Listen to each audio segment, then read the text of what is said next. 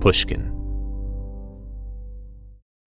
Did you know some travel credit cards offer 10 times points on your spending?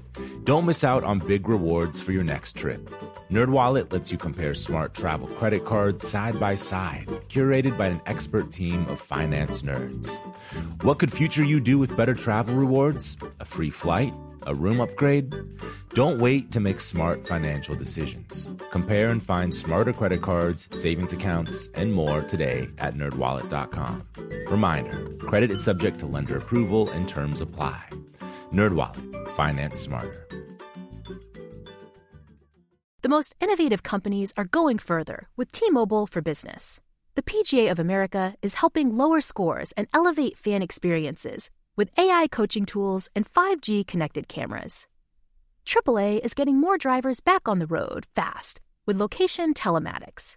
And the Las Vegas Grand Prix is powering race day operations with 5G connectivity, giving fans an experience at the speed they deserve. This is accelerating innovation with T-Mobile for Business. Take your business further at t-mobile.com/now.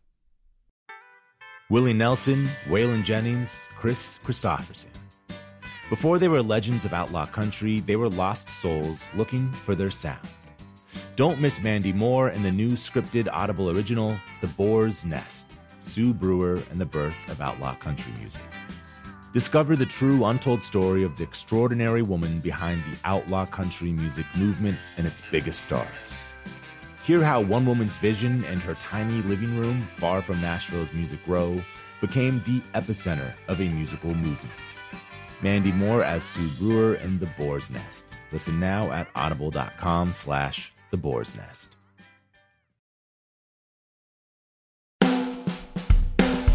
Peter Frampton is a classic rock guitar god who rose to international fame in the late 70s with his chart topping double album, Frampton Comes Alive.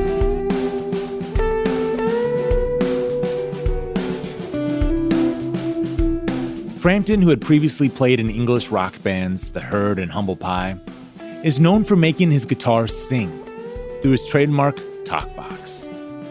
This month, Frampton is releasing an album of instrumental covers that feature some of his favorite songs, like this version of Radiohead's Reckoner.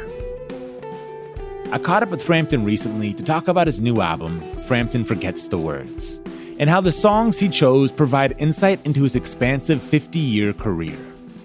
Songs like Loving the Alien, a David Bowie song that Frampton says is a tribute to his childhood friend who helped revitalize his career. And George Harrison's Isn't It a Pity, which reminds Frampton of the time he jammed with George in Abbey Road Studios while Phil Spector looked on from the control room. And he also talks about how becoming a pinup sex symbol in the late 70s almost sidelined his career. Plus, we chat about how managing an inflammatory muscle disease has impacted his writing and playing. This is Broken Record, liner notes for the digital age. I'm Justin Richmond.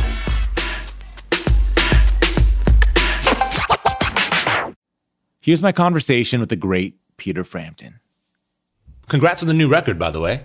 Well, thank you. I appreciate that. I was really surprised just by the decision to do an instrumental so long after the first one, Right. which was really well received, Fingerprints, and then to make it covers this time. Yes. What drew you to this idea? Well, first of all, I, I grew up, my first guitar hero was Hank Marvin of the Shadows, and they were all instrumentals. They were the backup band for Cliff Richard, our English Elvis. So I started there, and I've been through all my different, different guitar players I've listened to and, and everything. But I, I got to the point where I knew I wanted to do a, uh, the blues album, which was the album before, but I had been diagnosed with my my uh, IBM, my muscle inclusion body body myositis, and uh, there's a time limit on how long the fingers work. Unfortunately, with that disease, so I got off the tour with we the band. So we were on the bus on the way home, I think, to Nashville, and I said we need to go in and do a blues album because I'd been playing all this blues with Steve in his show, Steve Steve Miller. So he said, "Yeah." I said, "It's got to be covers because I want to get as much recorded as I can in the shortest space of time." So once we'd finished the blues album, I said to the guys, let's do an instrumental record of, of again, covers. So I didn't have to write so that we could just launch right into it. Right. And I said, I don't care because I love, I've got so many favorite melodic and, and not so melodic songs that I love that I would like to, you know, play them anyway. And coming from the Hank Marvin school, I pretty much knew how to do that. Well, it's funny. You know, I hadn't considered that. I, of course, I, I'd read a bit about your IBM and, and that limiting your guitar playing, but I didn't think about how that might affect your writing. Is it just that you can't exert the energy writing when you want to, when you have to play? Yeah, it's, it's, um, you know, it's one of those things where, uh, you can or you can't, you know, it's, you can't do both at the same time. So it's, but the thing was, while we were doing the instrumental record, it was so, and the blues record, I was at home. Then on the time days off or whatever, I started writing, and I've been writing ever since. So, you know, the next record that comes out after this one will be a new solo record with all new material. Great. So you still you can still write. You still like to do it, and every day. You know, I I mean, I uh, I've got to this point now in this world we live in, the COVID world, and um, so it's just me. Uh, and, um, you know, when I actually speak out loud, it scares me. Um, so, you know, and I'm looking at the TV and I say something like, who the hell was that? You know, and it's me, you boss. So anyway, yeah, so I, I, I go down, make my coffee before I, I work out every day. And uh, because of my uh, muscle thing. So while I'm waiting to, to work out, I got my legal pad in on the kitchen counter and I write my dreams or I write what I'm thinking. I just, you know, free my mind and just whatever comes out, I write down. It looks like rubbish, but then when you go back and you read it and you go, oh, I like that bit, you know, and it's, I do that every day now. So, wow. and then, you know, I'm writing, I tend to write the music more at night. You know, when everybody stopped working, I start to enjoy myself. When it's dark, I like to play guitar. right. That's that always seems to be that's when the muse comes. Yeah, exactly. Yeah.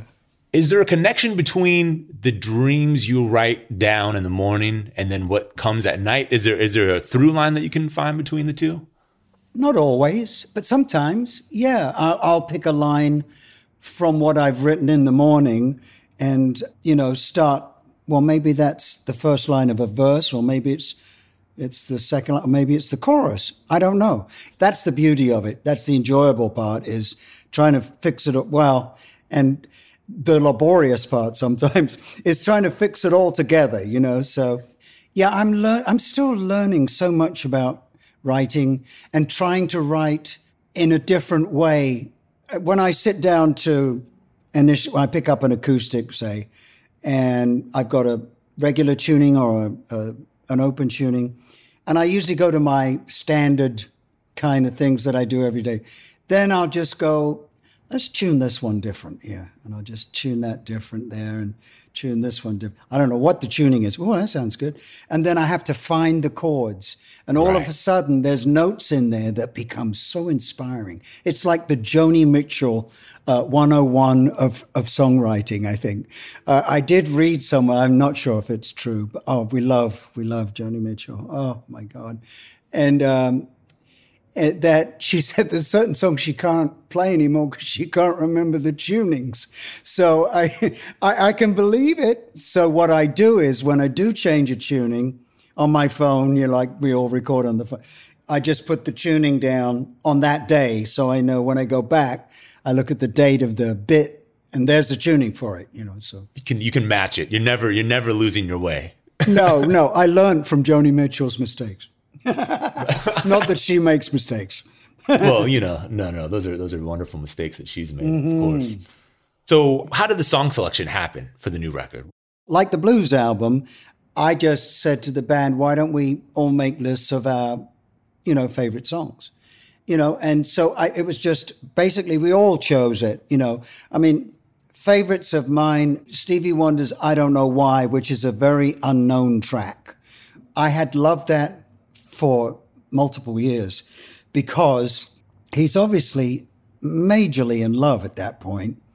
You know, I don't know why I love you, but he starts off very plaintive and throughout the song is repetitive all the way through. And then he just lets his emotion come out and he's it's almost like Lennon doing mother. You know, he's screaming at the end, you know. And I just thought I, I want to do that with guitar. So um, and see if I can pay tribute to the wonderful uh, Stevie Wonder. There's also songs like on your record, Reckoner by Radiohead. Yes. I'm curious why you chose a song like that. Very interesting to hear Peter Frampton do Radiohead. And then how did you think to approach it melodically? I mean, it, it is very melodic. I mean, and, and uh, the makeup of the, the the chords for that song are just, it's a classic. It's it's just one of my all time favorite songs. So I wanted to be as close to Thom Yorke's vocal uh, melodies as possible, at least at the very beginning. And then, as I said, one has to make it a little bit more interesting. Not that you can understand what he's singing about anyway, but it just had to be get more interesting as it went on. And uh, it was one of those tracks that we didn't, to be honest, I didn't know whether we could do it, whether it, we could do it justice or not. And then it turned into my, I think it's my favorite of the album. So, and that's why it became the first track we released with the video and everything. So, but Radiohead never stand still. They're always uh, painting a different picture from a different angle. It's just, I admire them so much. All of them wrote, they all write, you know, so. Yeah. Um, it's just one of those bands that, you know, wow, I'm glad those guys got together. yeah. Well, how come you didn't think you could do it justice at first? What was the hesitation? Well, it's like with all of them, it becomes a challenge uh, because Radiohead fans are very protective of Radiohead. And I, I understand why, you know, because their version is the definitive version, obviously. And I've read a, a, a, few reviews by fans that have said, I wasn't sure whether to listen to, you know, what, what I would think when I, but he said, this is the best version of, you know, a Reckoner or a Radiohead song I've heard. So hopefully, I think I, I got across, I took great care. Like, usually I come to the studio with one of my babies and I take care with my baby. Well, I would take care with everybody else's baby on this album and make sure that we treated it with respect and and didn't take it to a place where it it would be just abhorrent to anyone who knew the uh, the original that well. Yeah, I mean, you guys are not shy away from picking, you know, just beloved, beloved artists. You know, Jaco Pastorius, Marvin Gaye, Sly and the Family Stone. All of them are fantastic songs. Not all of them are classics necessarily in the catalog. Like a no. song like Marvin Gaye's "Heartache" is not like a. It's not a. It's not an obvious choice. No, Marvin Gaye's song was. It was actually see. Motown was almost bigger. I believe it was bigger in Europe, and especially England, before it was that big here in the U.S. And so they released a lot more singles. So that one by Marvin was was released as a single and was a hit in England. That guitar riff has always stayed with me. I went a little bit crazy on that one. I, I did that one at most of that one at home, uh, whereas all the other ones were done live with the band. We put everybody else on that one. And I wrote an extra little piece for it. So it doesn't really sound like the song at points. I was just very inspired by that track especially, but the Motown songs that were, you know, all our favorites were so uniquely written and, and played. And it's the sounds and the arrangements that really get me. And the quality, obviously, at the very beginning was not, it was very, uh, it was rough to start with, but they, I love that about it. It was so great. Even like some of the tom tom fills, if you listen closely, the tom tom actually distorts the mic, but that's part of the sound, you know, and they weren't going for that, but it ended up being that way. And, and, uh, there's something about harmonic distortion like that, that when it's good distortion, it just, it's, it makes everything sound better. Yeah, it's such a part of the charm of those early, like as late as, you know, like 67, you're still hearing some just you know, some of those recordings sound a little bit rough in hindsight, but Yeah. just beautiful songs. Levi Stubbs, I read that they would always write the song for him and put it up a tone than he could actually sing. So he would have to stretch out for, for those. But you can actually hear his voice distorting on certain tracks. But you know, what did we do later on in the 2000s? We started distorting vocals, you know. So it's all been done before. And there was a reason why that had charm. We didn't realize we were listening to a distorted vocal. We just knew that it sounded great. I'm fascinated that there were Motown hits in England. Were there other Motown songs you remember being hits there that weren't quite as popular here? Yeah, like B sides, we'd have a lot of double double sided uh, singles, you know, where like the Beatles did and the Stones did, where both songs would be hits, and Motown had that too, you know. So Supremes, Levi and the Boys, the Four Tops, and Smokey, and oh, so many great. Uh, it's my that's my music, boy. Oh, I love that stuff. We'll be right back with more from Peter Frampton after a quick break. Reboot your credit card with Apple Card, the only credit card designed for iPhone. It gives you up to 3% daily cash back on every purchase. Plus, Apple Card has no fees, not even hidden ones. Apply for Apple Card now in the Wallet app on iPhone. Apple Card issued by Goldman Sachs Bank USA, Salt Lake City branch, subject to credit approval. Variable APRs for Apple Card range from 19.24% to 29.49% based on credit worthiness. Rates as of February 1st, 2024. Terms and more at applecard.com. Snagajob is where America goes to hire, with the deepest talent pool in hourly hiring. With access to over 6 million active hourly workers, Snagajob is the all in one solution for hiring high quality employees who can cover all your needs on demand, temp to hire, part time, or full time. You name the position warehouse worker, retail associate, grocery store clerk, fitness trainer, baker, stylist, bellhop, podcast producer. Yeah, Snagajob's got a worker for that. With their easy to use platform, you're able to seamlessly post and fill available positions quickly with a dedicated customer support team to provide all the help you need along the way. Kind of nice knowing you have a talent pool like that in your own backyard, right? Snagajob is the partner you need to keep your business running smoothly. Visit snagajob.com or text snag to 242 424 to talk to an expert. Snagajob.com, where America goes to hire.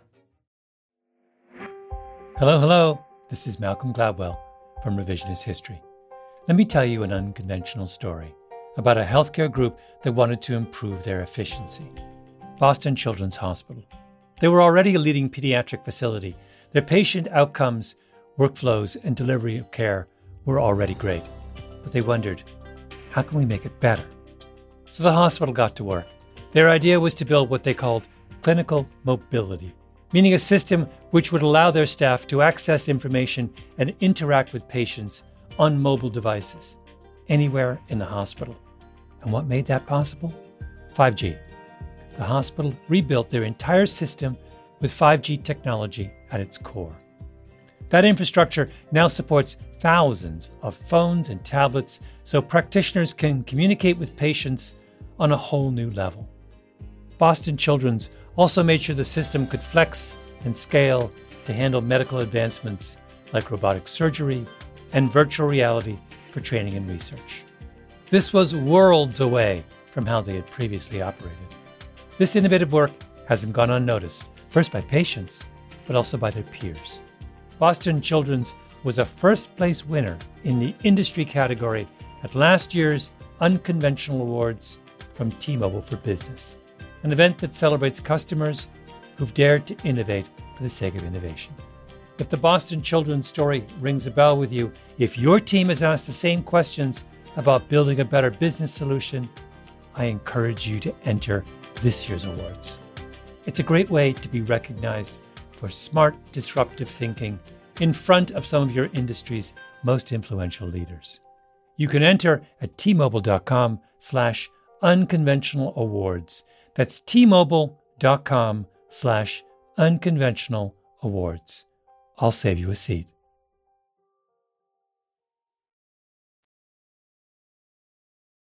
We're back with more of my conversation with Peter Frampton. What drew you to moving to Nashville?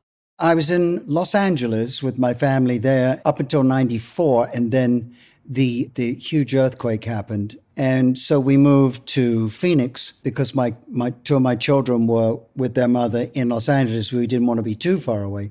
So anyway, it's too hot there in the summer. Kids fall over and they get third degree burns. So it's beautiful. I love it, but you, it's nice to have a winter home there. So I got this um, call to by from my publisher saying, "Would you like to come and come to Nashville and write with some of the great writers there? Do a week or 10 days? I said, absolutely. I'd love to do that. So I did. And as I was leaving, my wife said, I hope you like it. Um, in Nashville. So I called her after a few days. I said, you know what? The community here for music is incredible.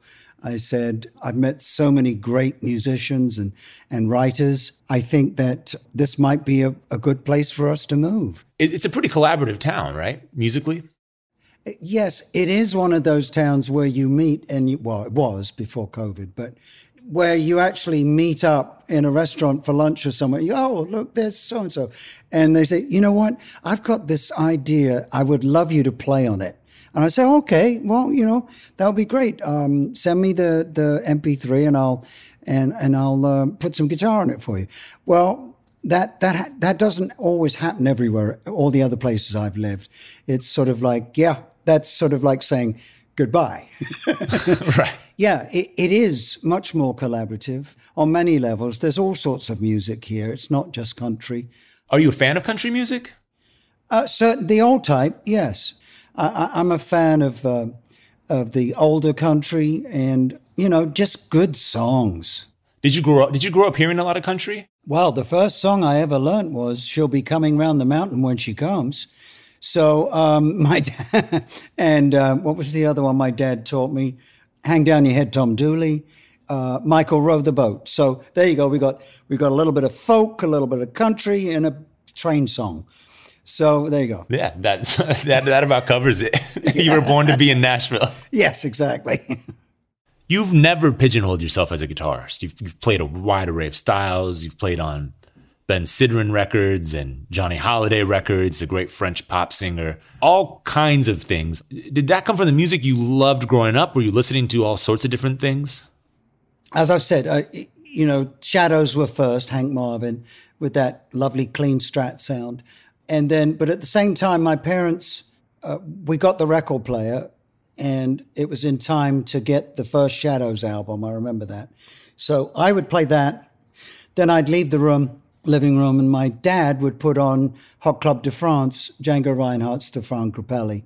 And uh, I couldn't get out of the room quick enough. It was just awful music. And, uh, you know, I'm like eight years old, nine years old, whatever. And as my kids call it, dad's listening to that silent movie music again. so gradually, I didn't leave the room because I was halfway up the stairs and I went, oh, wow, what, what how does he play that? You know, it just, the thing that d- turned me off, it was an acoustic and it wasn't an electric. And it just didn't have, it wasn't a Stratocaster through a Vox, you know? Right. And, um, but then in the end, it was, it was a two album day every weekend with my dad. He'd listen with me with the Shadows and I'd listen with them for Django. So if, if you think about that, then the next thing is, you know, listening to every rock guitarist known to man and the blues players, you know, Eric and Peter Green, Mick Taylor, all spent time with uh, John Mayall's Blues Breakers, who I went to see underage, snuck in, and was always in the front row looking at all these, trying to work out what all these guys did, how they were doing it. So then I got my fill of the blues, and then I, I was still at school and I joined a band called the Preachers. They were all working. They were semi-pro. They'd all been in big bands, and and they asked me to join.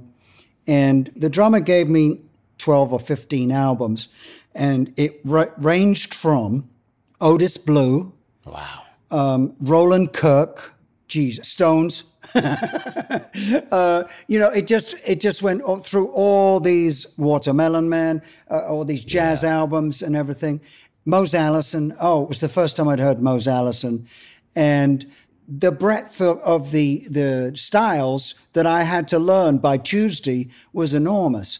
So I, you know, always up for a challenge. So I, I learned all these songs that were on the list. And so I think that's when I first got this, this love of different types of, of music that, you know, to be pigeonholed in, in one blues or rock or jazz. I didn't want that. I wanted to be, have my own style that was a mixture of everything. Yeah. And, um, it finally happened after listening to so many different styles of music.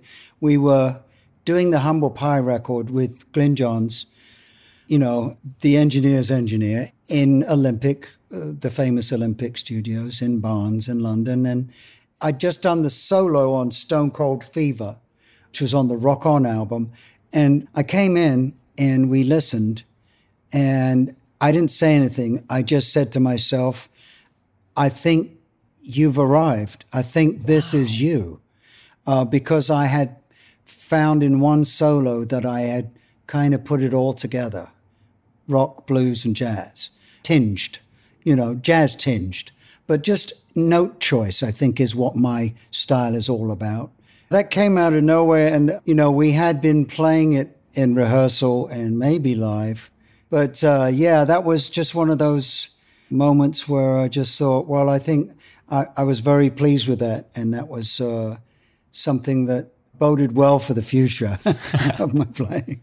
And I don't uh, stay to the blues scale all the time or hardly ever. Hardly ever, um, I would um, say. Yeah, not, yeah. Not often, yeah. especially, and on this record, you you know, it's like you're all over the place. Yeah, it's incredible. Thank you. Yeah, it's just going places that you've never been before. You know, it's every day you you hope that find a lick, make it up, hear it, and change it by somebody else, and all of a sudden it becomes another one of your library of licks. Right. You know? So Rock On is the last Humble Pie record aside from the live one that you played on, correct? Yes, yes. And it wasn't until then that you felt you found your style? Yes, that That's was amazing.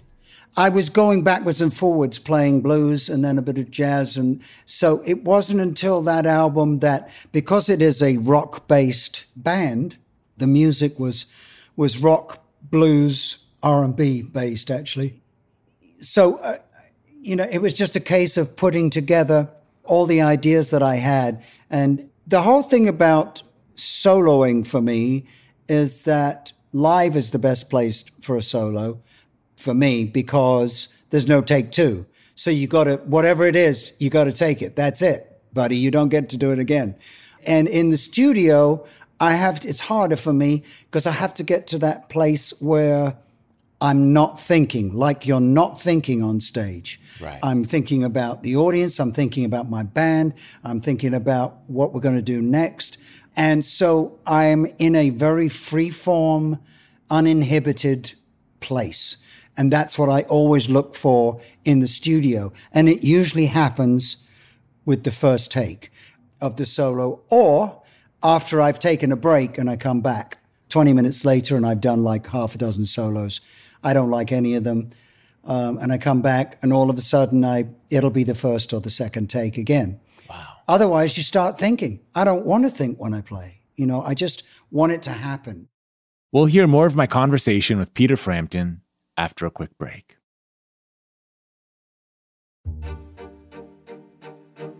Snagajob is where America goes to hire with the deepest talent pool in hourly hiring. With access to over 6 million active hourly workers, Snagajob is the all in one solution for hiring high quality employees who can cover all your needs on demand, temp to hire, part time, or full time. You name the position warehouse worker, retail associate, grocery store clerk, fitness trainer, baker, stylist, bellhop, podcast producer. Yeah, Snagajob's got a worker for that. With their easy to use platform, you're able to seamlessly post and fill available positions quickly with a dedicated customer support team to provide all the help you need along the way. Kind of nice knowing you have a talent pool like that in your own backyard, right? Snagajob is the partner you need to keep your business running smoothly. Visit snagajob.com or text snag to 242 424 to talk to an expert. Snagajob.com, where America goes to hire. Hello, hello. This is Malcolm Gladwell from Revisionist History. Let me tell you an unconventional story about a healthcare group that wanted to improve their efficiency Boston Children's Hospital. They were already a leading pediatric facility. Their patient outcomes, workflows, and delivery of care were already great. But they wondered, how can we make it better? So the hospital got to work. Their idea was to build what they called clinical mobility meaning a system which would allow their staff to access information and interact with patients on mobile devices anywhere in the hospital. And what made that possible? 5G. The hospital rebuilt their entire system with 5G technology at its core. That infrastructure now supports thousands of phones and tablets so practitioners can communicate with patients on a whole new level. Boston Children's also made sure the system could flex and scale to handle medical advancements like robotic surgery and virtual reality for training and research. This was worlds away from how they had previously operated. This innovative work hasn't gone unnoticed, first by patients, but also by their peers. Boston Children's was a first place winner in the industry category at last year's Unconventional Awards from T Mobile for Business an event that celebrates customers who've dared to innovate for the sake of innovation.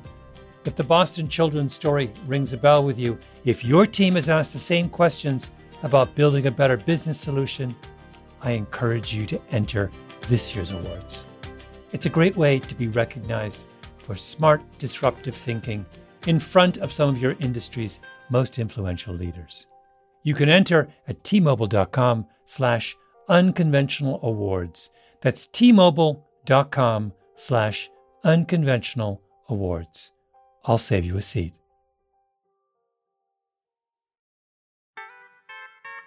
Willie Nelson, Waylon Jennings, Kris Kristofferson. How did the biggest names in outlaw country start a musical revolution? Through one woman's vision from one tiny living room. Don't miss Mandy Moore as Sue Brewer in the new scripted Audible original, The Boar's Nest. Sue Brewer and the birth of outlaw country music. Discover the true, untold story of the extraordinary woman behind the outlaw country music movement and its biggest stars. Brewer helped shape the sound and soul of country music as we know it today, despite never picking up an instrument herself. Lovingly dubbed the Boar's Nest, Sue's Place was an intimate staging ground where a new breed of singer songwriters, wounded souls, wayward upstarts, would spur each other on to tap into something bigger, realer. Starring Mandy Moore and featuring Eben Moss-Bachrach as Shel Silverstein and TJ Osborne as Johnny Cash, alongside a full ensemble cast. Audible invites you to enter the boar's nest and experience the rise of a musical revolution. One woman, one time, one place. The Boar's Nest, Sue Brewer and the birth of outlaw country music. Listen now at audible.com slash the boar's nest. We're back with the rest of my conversation with Peter Frampton. Another song on your new record, Isn't It a Pity? Did you play on the original? That's one that the first day I came into Abbey Road, when George had asked me to come down and do some acoustic, we all went into the control room and they'd done it the day before and they played it. You know, Phil Spector was there and, and all, you know, Klaus and Ringo and everybody was there. And I just, my jaw dropped when I heard the sound because it's not that many people on that track, but it sounds like there's a thousand people. And that's that wall of sound with, with uh, Phil Spector, obviously. When we started, I did the more country ones with acoustic. Uh, it was me sitting next to George, and then three of the uh, guys from Badfinger uh, were playing. So there was five of us playing acoustics it's the Phil Spector, more is better, you know? Right. And in this case, it was. So I did, I think I did uh, five or six of the tracks, tracking tracks, tracking sessions. And then about, I don't know, two, three weeks later, uh, if that, uh, George called me back up and, and said, Phil wants more acoustics. So I, um, I, I said, oh, okay, I'll bring my acoustic down. And, but this time it was just me and George sitting on two stools in the Sergeant Pepper room in, in Abbey Road, I think it was anyway, looking through the glass at Phil Spector.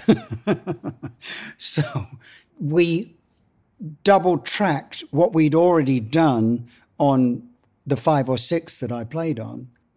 And then uh, George said, well, let's do some more on some of the other tracks, you know. So uh, that's when they would change reels and find another place for us to to, to overdub, and um, that's when George and I started just jamming between uh, reels being changed, which was a moment I will never forget, you know. And then he kept on putting up songs I hadn't played on, and he just quickly showed me the chords. And I think I played on about three, four, five more, but I, it's so long ago now, I can't remember which ones I, I, I could have been on My Sweet Lord. It's it's most likely I am, but because there's so many acoustics on that.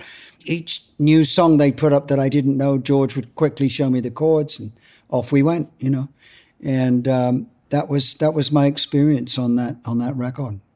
What made you want to revisit it for this record?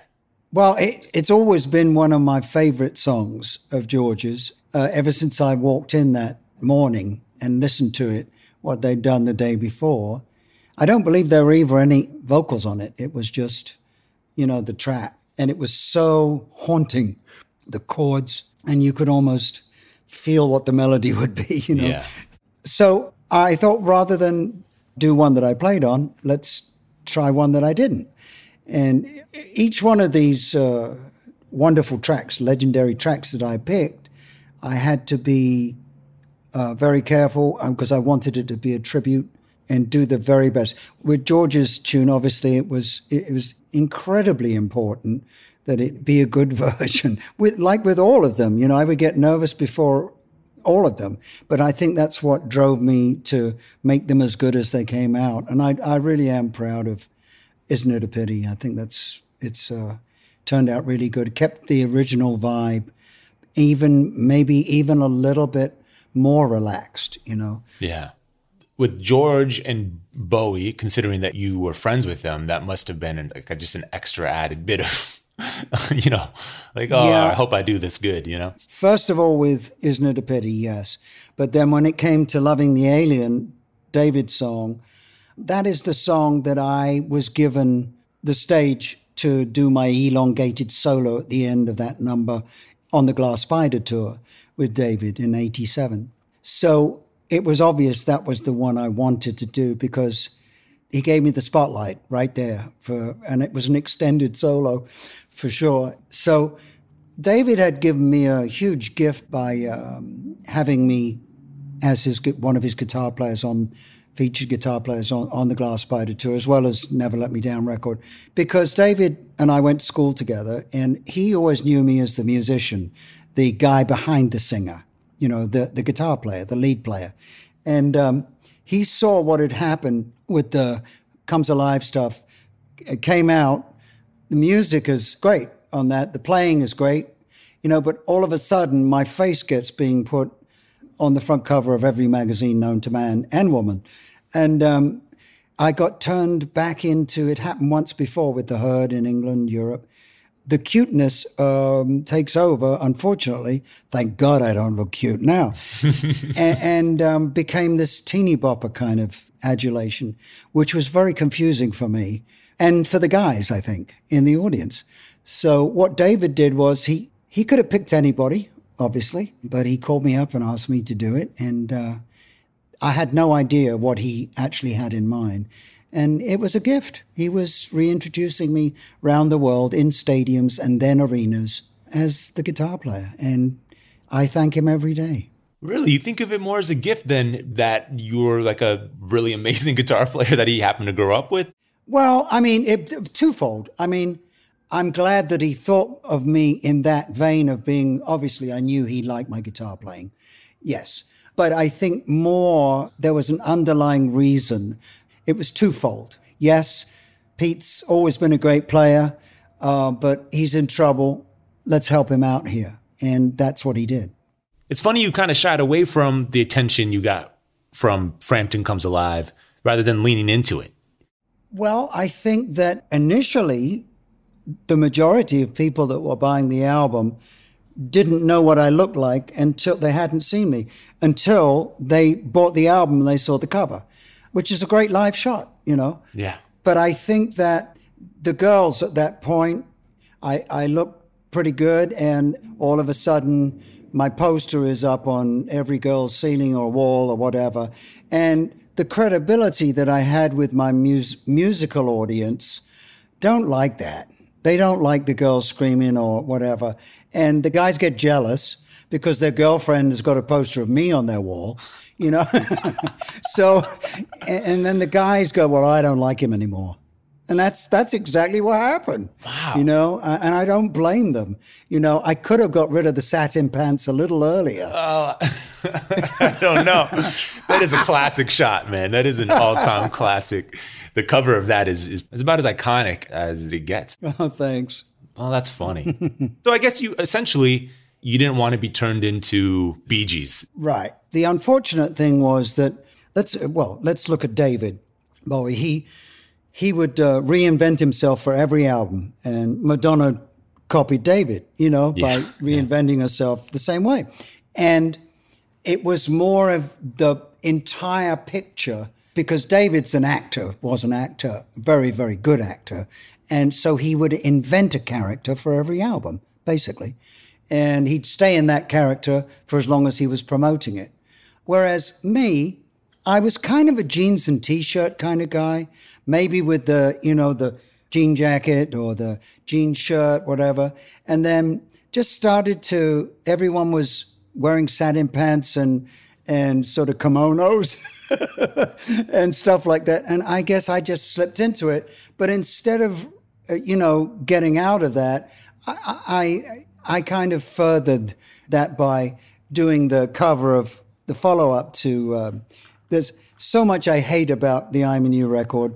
I don't know where to start, but it, it, wasn't so much the album as as the period mentally where I was at at that point. I have this uh, incredible photographer was taking the I'm in You cover, and uh, I arrived and put on satin pants and my little Lord Fauntleroy little sort of blouse kind of thing, and I should have worn jeans and a t-shirt, which is what I wore during the day.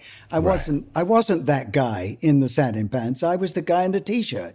And he came in, I'm sitting on the floor. He goes, click, click, thank you. That's it. And I could have changed everything right there by doing something completely different image wise.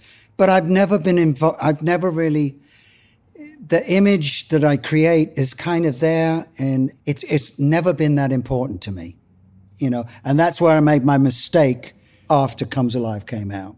But, you know, if you look at Led Zeppelin at the time, we're all wearing the same kind of stuff, you yeah. know, and, but they, they changed. I didn't, you know, t- for too long. And, um, got it so so that that was the situation. I thought, well, this is what I wear on stage now, as if that's it for the rest of my life, you know. But no, no, Pete, you should change it up. you found your look. You found your, and then yeah, yeah. that's it. Okay, good, great. Let's move on. I do want to ask you one one last thing. Yes, one of my favorite sides, just in general, the first side of Town and Country, Humble Pie's Town and Country. Yes, and kicking off with Take Me Back, which is one of my, that's just, I love that song to death. Oh, thank you. That's an open tuning, right? No, it's not. It's not? No, it's not. It's, it's, uh, hold on. Uh, let me get a guitar. This is the guitar that I wrote it on. This is my, my Epiphone. Yeah, hold on.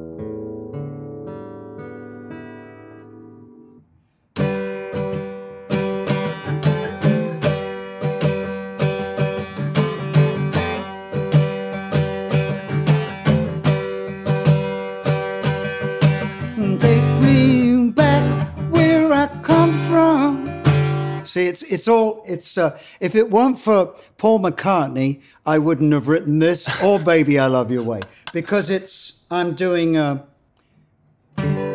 uh, so it's it's regular tuning, but I'm doing on the fifth string, right up the top there, on a G, and then on the B string, I'm doing a a B. So, but I mute some of the strings. It doesn't So sound like you're muting though. It's ah. I'm only playing.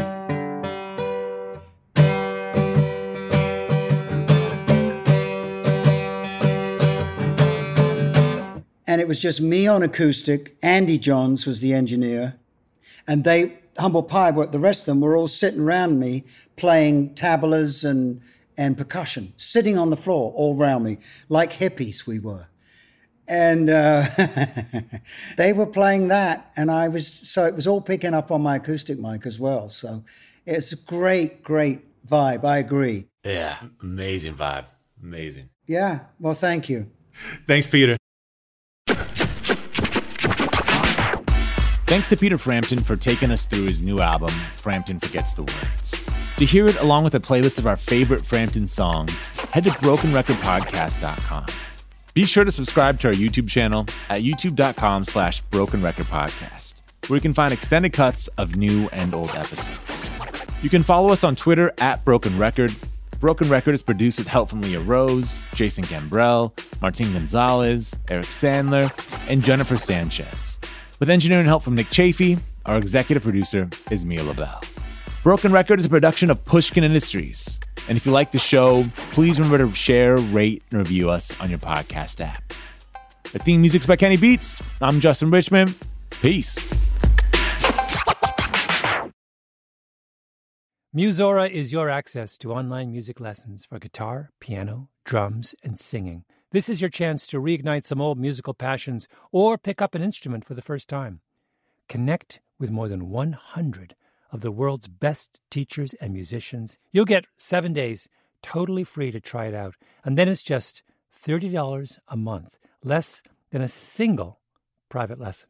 I mean, why do we do Broken Record? Not just because we love hearing from great musicians. We do it because we think that there is something beautiful about the appreciation of music. Don't you think we need more of that in our lives these days? That's the mission of Musora to inspire, educate, and connect musicians. Enjoy unlimited personal support, weekly live streams, student lesson plans. It's like having a personal music teacher, only much, much better. Just go to musora.com, M U S O R A.com, to start a new musical journey today. The tradition of breaking tradition continues with the return of the unconventional awards from T Mobile for Business at Mobile World Congress. This is an event that celebrates innovators whose bold actions took their industries to new places. If that sounds like you and you're a T Mobile for Business customer, enter today. If you win, you'll be publicly honored amongst some of the most influential leaders in industry, and me, I'll be there too. Enter now at tmobile.com slash unconventional awards. See you there. Okay, picture this. It's Friday afternoon when a thought hits you. I can spend another weekend doing the same old whatever, or I can hop into my all new Hyundai Santa Fe and hit the road. With available HTRAC, all wheel drive, and three row seating, my whole family can head deep into the wild. Conquer the weekend in the all new Hyundai Santa Fe. Visit HyundaiUSA.com or call 562-314-4603 for more details. Hyundai, there's joy in every journey.